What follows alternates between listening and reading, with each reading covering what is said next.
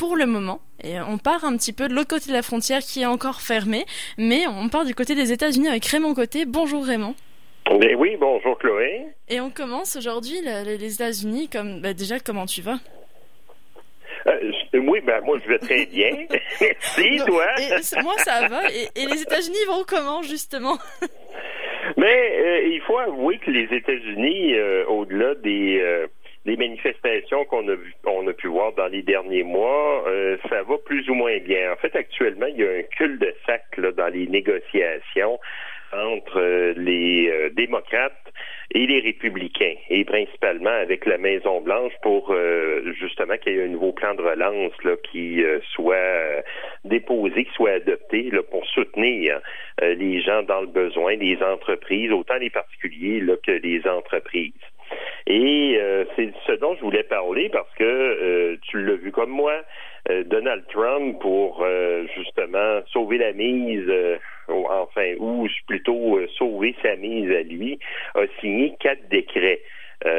Pour suppléer, là, en fait, pour offrir des mesures de, de, soutien à différentes catégories de la population, à défaut d'avoir un plan de relance qui a été adopté au Congrès. Et euh, là, le, problème, c'est que en regard de la Constitution américaine, le président des États-Unis n'a pas de pouvoir d'adopter des mesures euh, budgétaires. Euh, ça, c'est un privilège qui est réservé au Congrès. Le président, évidemment, une fois que les mesures budgétaires sont adoptées par les deux chambres du Congrès, fait la ratification, mais lui-même, il n'a pas un pouvoir de dépenser ou en tout cas d'attribuer des, des ressources là euh, en dehors de, mesures euh, comme des mesures d'urgence là en cas de catastrophe naturelle. Euh, donc, il y a, comme un cul de sac là actuellement et là les quatre décrets que Donald Trump a signé, là, je vais te les résumer. Il y a tout d'abord un gel des ce qu'on appelle les charges salariales, les charges fiscales là, sur des salaires de 100 000 dollars et moins.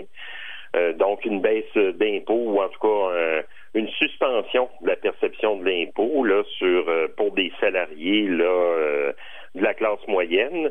Euh, il y a une allocation chômage prolongée de 400 dollars par semaine qui est allouée là pour c'est une allocation chômage quand même assez large. des mesures pour protéger les locataires d'expulsion ainsi que des propriétaires de maisons et un report du remboursement des emprunts étudiants. Donc.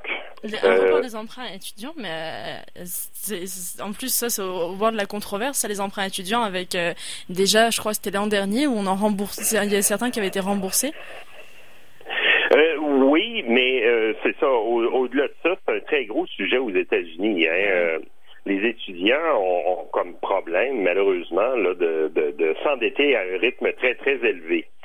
Euh, j'entends un retour de son. Je ne sais pas si tu as mis euh, sur haut-parleur. OK, là, je m'entends plus. Non, c'est bon, c'est bon, c'est bon. Euh, oui, OK, parfait. Alors, excuse-moi pour l'interruption.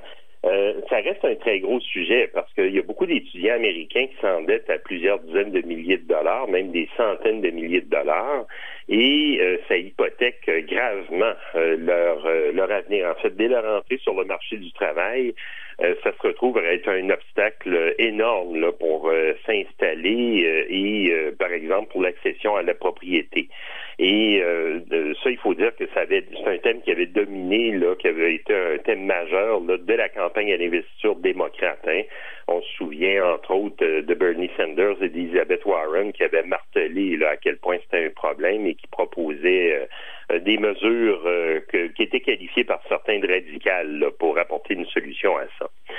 Mais au-delà de ça, euh, la négociation continue euh, entre les deux grands partis euh, représentés dans les deux chambres d'assemblée. On semble très loin d'une d'une solution à ça. Juste pour la mesure là d'allocation chômage, la proposition démocrate veut la prolonger à nouveau parce qu'elle était auparavant à 600 dollars par semaine. Les démocrates veulent la prolonger à nouveau à 600 dollars par, semaine, pendant que les républicains, eux, veulent la baisser à 200 dollars par semaine. Et là, on voit Donald Trump, euh, en fait, signer un décret pour une prolongation de 400 dollars par semaine. Il est arrivé, il a, il a comme coupé la poire en deux, en quelque sorte. Euh, sans satisfaire personne peut-être. Et là, la base du débat là-dessus euh, tourne autour, euh, puis ça on connaît bien le débat ici au Canada. La, base du débat concernant cette allocation chômage, c'est évidemment l'incitatif au travail. Hein. donc, pour une partie des républicains, puis même à l'intérieur du Parti républicain, il y a des dissensions à ce sujet-là mais pour une partie des républicains, c'est carrément un obstacle, un moyen pour euh, amener les gens à refuser de rentrer travailler et euh, donc nuire à la reprise économique, qui est un gros thème là, euh, aux États-Unis. Alors, Là, en tout cas, là, on, on, voit vraiment pas quand est-ce que cette, ce cul de sac-là va être, disons, quand est-ce qu'on va en sortir aux États-Unis. Le très gros problème, là, actuellement, c'est que les mesures qui ont été signées par euh, Donald Trump vont être mises en, en, application, mais sont potentiellement contestables en justice parce qu'ils ne respectent pas la Constitution américaine.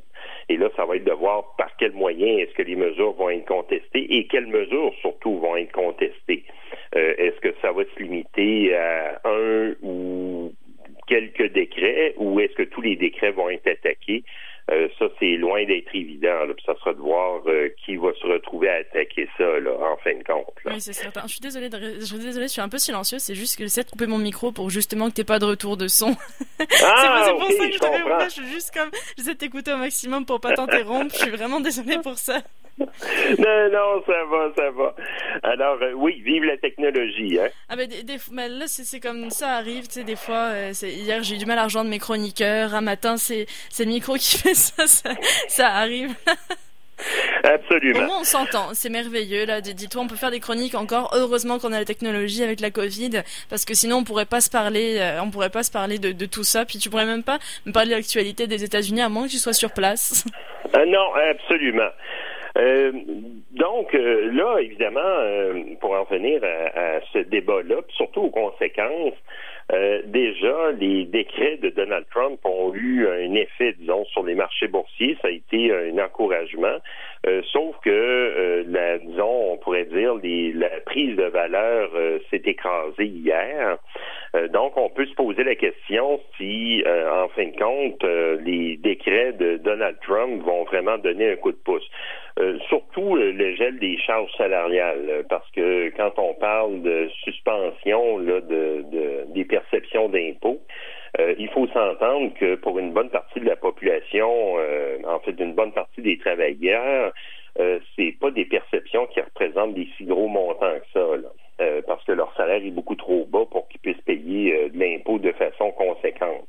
Donc, ce sera probablement pas un incitatif économique important. Mais euh, au-delà de ça, une autre mesure qui est euh, quand même assez importante, disons un décret là où on pourra se poser la question si euh, il y aura vraiment, disons, si sa mise en application va être, disons, aura des conséquences bénéfiques, c'est la protection contre les locataires menacés d'expulsion. je dois te dire, Chloé, que à ce sujet-là, j'ai lu des articles dans les dernières semaines qui donnent froid dans le dos, alors qu'il y a des dizaines de millions d'Américains euh, locataires euh, qui sont justement là sous la menace de potentiellement être expulsés parce que sans justement les mesures d'allocation pour leur permettre de payer leur logement, ils se retrouvent potentiellement à la rue. Puis il y a déjà une augmentation. En fait, les États-Unis, c'est déjà un pays qui est frappé par euh, des problèmes euh, de, de, gens là, sans logis là, qui vivent dans leur automobile ou même euh, dans une roulotte ou dans un, véhicule motorisé, là, voyons, un véhicule récréatif. Et donc ce phénomène-là, en tout cas, s'accélère d'après les informations dont j'ai pu prendre connaissance et il risque d'y avoir euh, justement un raz-de-marée s'il n'y a pas de mesures suffisantes euh, qui vont être adoptées euh, dans les prochaines semaines. Là. Et ça, ça, inquiète énormément. D'ailleurs, les grandes banques américaines actuellement font des provisions en vue de ce choc-là, des provisions de milliards de dollars, parce qu'elles anticipent des pertes là, pour des défauts de paiement euh, de la part de propriétaires de maisons. Je, parlais de locataires, mais aussi les gens qui payent leur hypothèque, hein, qui ont une maison, ou bien même les propriétaires d'immeubles à logement qui ont des locataires qui qui ne sont plus capables de payer. donc, il y a des effets d'entraînement potentiels énormes qui font que le culte de sac actuel le, problème dans la négociation entre les euh, démocrates et les républicains est quelque chose de dramatique pour euh, des dizaines de millions d'Américains qui vivent dans le stress et dans l'attente de voir s'ils vont avoir les moyens de continuer à pouvoir se loger en fin de compte. Bah, oui, c'est là ça va être la grande question. Puis surtout, tu sais, dans, dans, la situation actuelle de la Covid, bah, que, comment se retrouver dehors? Là, l'automne s'en, l'automne s'en vient parce que c'est pas en quatre mois que la situation va, même pas deux mois que la situation, la situation pardon va se réguler. Fait qu'il y a des gens qui vont se retrouver dans la rue, dehors, avec encore, avec encore moins d'aide. Euh, tu te retrouves dans ta voiture, etc. Enfin, je veux dire, c'est comment? C'est parce que ça va avoir un impact sur l'économie. Les travailleurs, les gens qui ont, tu sais, une job actuellement, qui touchent un salaire minimum, par exemple, euh, qui font, tu sais, euh, un nombre d'heures incalculable, puis qui n'ont même pas de quoi prendre une douche là chez eux, tu sais. Non, c'est ça. C'est assez incroyable. Puis on l'a vu avec la crise des subprimes. Euh, il y a des millions d'Américains qui ont perdu leur maison, qui ont dû se reloger tant bien que mal. Euh, dans des endroits, euh, disons, euh, moins salubres ou carrément logés dans leur véhicule. c'est quelque chose qui représente un handicap important. Dans certains États américains, c'est un phénomène très profond. Il y a des crises de logement très importantes. On peut penser particulièrement à la Californie, hein, qui est une terre. on, voit beaucoup la Californie comme étant un État riche, un État euh, avec une activité économique, une certaine frénésie même économique, entre autres avec les nouvelles technologies, puis surtout euh, l'économie numérique. Mais euh, même des gens salariés, justement, entre autres avec les GAFA, se retrouvent avoir beaucoup de misère à se loger parce que, premièrement, euh, il n'y a pas suffisamment de logements dans certaines régions de la Californie, des régions euh, très prospères, et ces logements-là sont hors de prix. Alors, euh, tu as beau avoir un salaire important du 80, 100 000 dollars par année, si ton logement finalement te coûte un, prix astronomique, t'es pas plus avancé. Alors, il y a ailleurs aux États-Unis, puis évidemment dans les grands centres, il y a aussi eu des crises de logement importantes. Et d'ailleurs, la COVID-19 amène, de ce point de vue-là, des migrations qui sont assez intrigantes et intéressantes. Je pense juste à l'État de, pas à l'État de New York, mais en fait dans l'État de New York, mais la ville de New York elle-même voit une partie de sa population quitter la ville elle-même, la ville-centre, pour des banlieues et même euh, carrément des régions rurales du New Jersey, euh, de l'État de New York même, euh, parce que les gens, en fin de compte, ont peur de rester en ville, étant donné le contexte de la pandémie. Et évidemment, le télétravail favorise le fait de lâcher son appartement au centre-ville où tu pouvais te rendre au travail à pied pour plutôt travailler à distance à la maison, mais avec euh, justement euh, une maison ou une petite fermette, un grand terrain, puis tu te sens à l'abri, là, euh, tu côtoies pas des milliers de gens là, chaque jour sur les trottoirs d'une grande ville. Alors, euh, c'est ça. Donc, euh, puis évidemment, euh, dans le cadre de cette négociation-là, il y a évidemment l'échéance électorale où tous les membres, tous les représentants de la Chambre des représentants sont en élection et à peu près un tiers des sénateurs de la Chambre du Sénat. Donc là aussi, il y a des considérations électoralistes aux yeux des de, de, de, ces élus-là qui discutent, qui en fait qui se retrouvent à, à regarder, à trouver un accord euh, bipartisan, et euh, ben ils ont de la pression de la part de leurs électeurs, hein, évidemment, autant leurs électeurs démunis que les électeurs, les employeurs qui ont de la misère à pouvoir attirer euh, des gens là pour travailler pour leur commerce.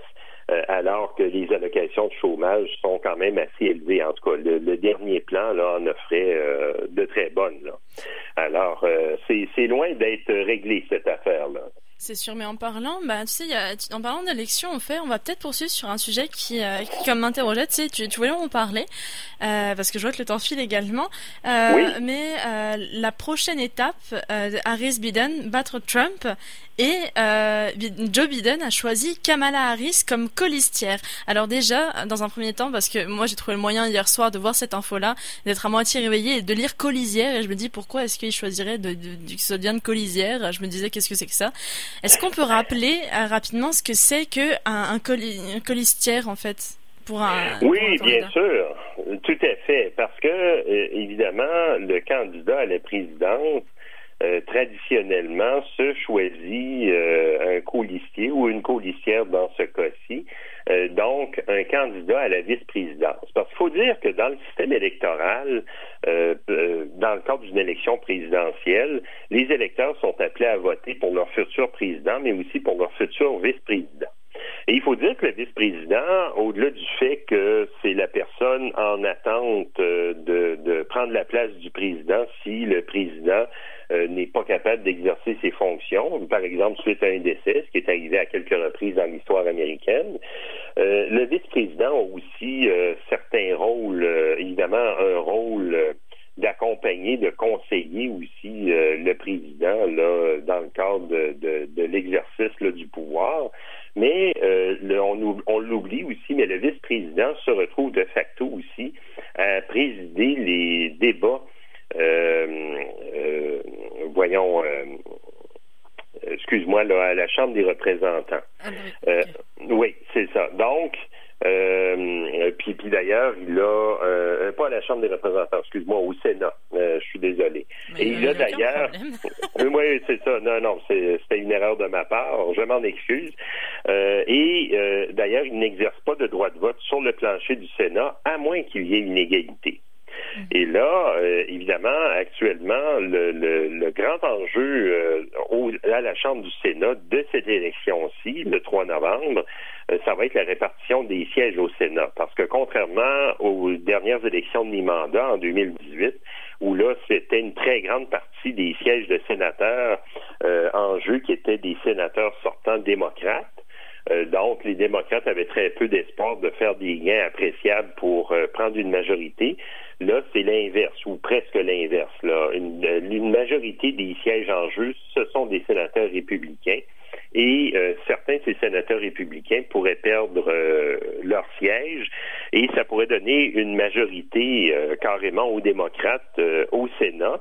Et si la majorité se maintient à la Chambre des représentants, ben là, les démocrates pourraient avoir le contrôle, le pouvoir, en fin de compte, dans les deux chambres du Congrès.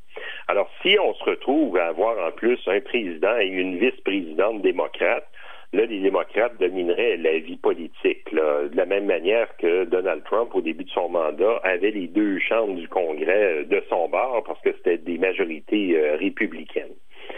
Alors, pour en venir à Kamala Harris, euh, enfin, Joe Biden, hier, a mis fin au suspense, un suspense qui s'est étiré de façon, euh, disons, plus ou moins justifiable. Je me grattais la tête à me demander qu'est-ce qui me retenait d'annoncer euh, son carrément son choix.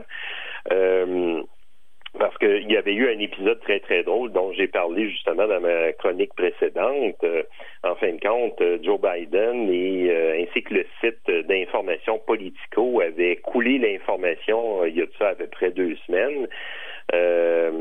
mais en fin de compte, bon, l'équipe de Joe Biden avait dit non, non, le choix est vraiment pas fait. Puis euh, cette annonce était censée se faire la semaine passée. Elle a été retardée, à cette semaine. Et là, on, a la confirmation que c'est Kamala Harris. Donc, euh, malheureusement, j'ai pas pris de pari. J'ai pas pu gagner de pari parce que j'étais convaincu que ça allait être Kamala Harris. Euh, mais là, c'est fait. Le, le ou la colistière, on se le cachera pas, euh, traditionnellement, c'est pas un choix déterminant vraiment dans le cadre de la course présidentielle Il y a peut-être l'exception justement de Sarah Palin qui s'était euh, présentée aux côtés de John McCain, John McCain qui se présentait pour les républicains là pour la présidence aux États-Unis. Tu te souviens peut-être euh, de Sarah Lagaffe là qui euh, avait multiplié là, les, entrevues assez loufoques entre de sa prétention ou enfin son affirmation comme quoi elle pouvait avoir, elle pouvait voir la Russie de son balcon là chez elle parce que c'est une c'est une ancienne gouverneure de l'Alaska, une fière alaskaïenne, ou en tout cas, je sais pas si on le dit comme ça, là, enfin. Et, euh... je me demande parce que je ne saurais pas répondre à cette question, là, à vrai dire. Il va falloir regarder le gentilé euh, des habitants de l'Alaska.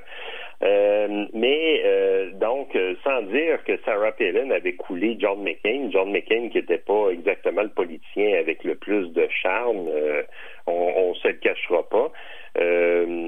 N'empêche, peut-être que Sarah Palin avait ajouté du plomb dans ses bottes là pour le couler là, définitivement dans cette élection-là euh, justement le présidentiel. Euh, donc, euh, ça sera de voir s'il y aura un effet vraiment là, un, effet Kamala Harris dans le cadre de cette élection présidentielle. parce que Kamala Harris s'est quand même démarquée pensablement dans la course à l'investiture démocrate. Euh, à un moment donné, d'ailleurs, elle, euh, elle était carrément là dans les meneurs, dans le groupe des meneurs, euh, ou enfin de ceux qui disputaient la tête à Joe Biden. malheureusement, après ça, elle s'est retrouvée à couler dans les sondages parce qu'elle n'a pas réussi à se démarquer ou à garder cet élan-là. Et d'ailleurs, un souvenir, un souvenir qui est quand même important dans le cadre des débats, c'est que Sarah Palin avait carrément déstabilisé Joe Biden. Alors, il y a d'ailleurs euh, un débat qui est prévu entre les colistiers dans le cadre de la de l'élection présidentielle. Mhm. C'est au mois d'octobre. Euh, je ne me souviens plus de la date. Par contre, euh, je m'en excuse. Je ne sais pas. Je vais probablement retrouver. en tout cas, pour avoir cherché, j'ai juste vu octobre. En tout cas, j'ai pas de date précise non plus sous les yeux. Non, c'est ça. Là. Je, me souviens que ça a été annoncé, puis je me souviens pas quelle organisation.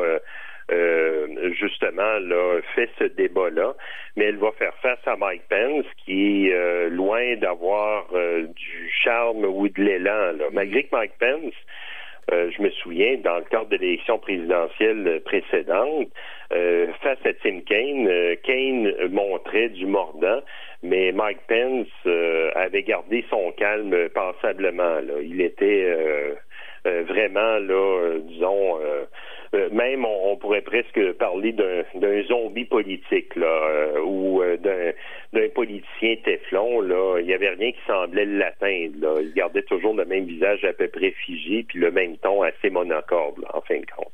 Raymond, dis-moi, j'aurais une petite question parce que je pense que, comme ça, ça toi, ça te permettrait de prendre peut-être peut ton souffle, etc. Est-ce que ça te dit qu'on fasse une petite pause et qu'on vienne juste après et qu'on précise un petit peu le cas de Kamala Harris? Certainement. On précise un petit peu. Bah, on va faire juste une petite pause, puis t'inquiète pas, on se retrouve juste après. Donc, euh, tu restes avec nous et à tout de suite, d'accord? C'est parfait. À tout de suite.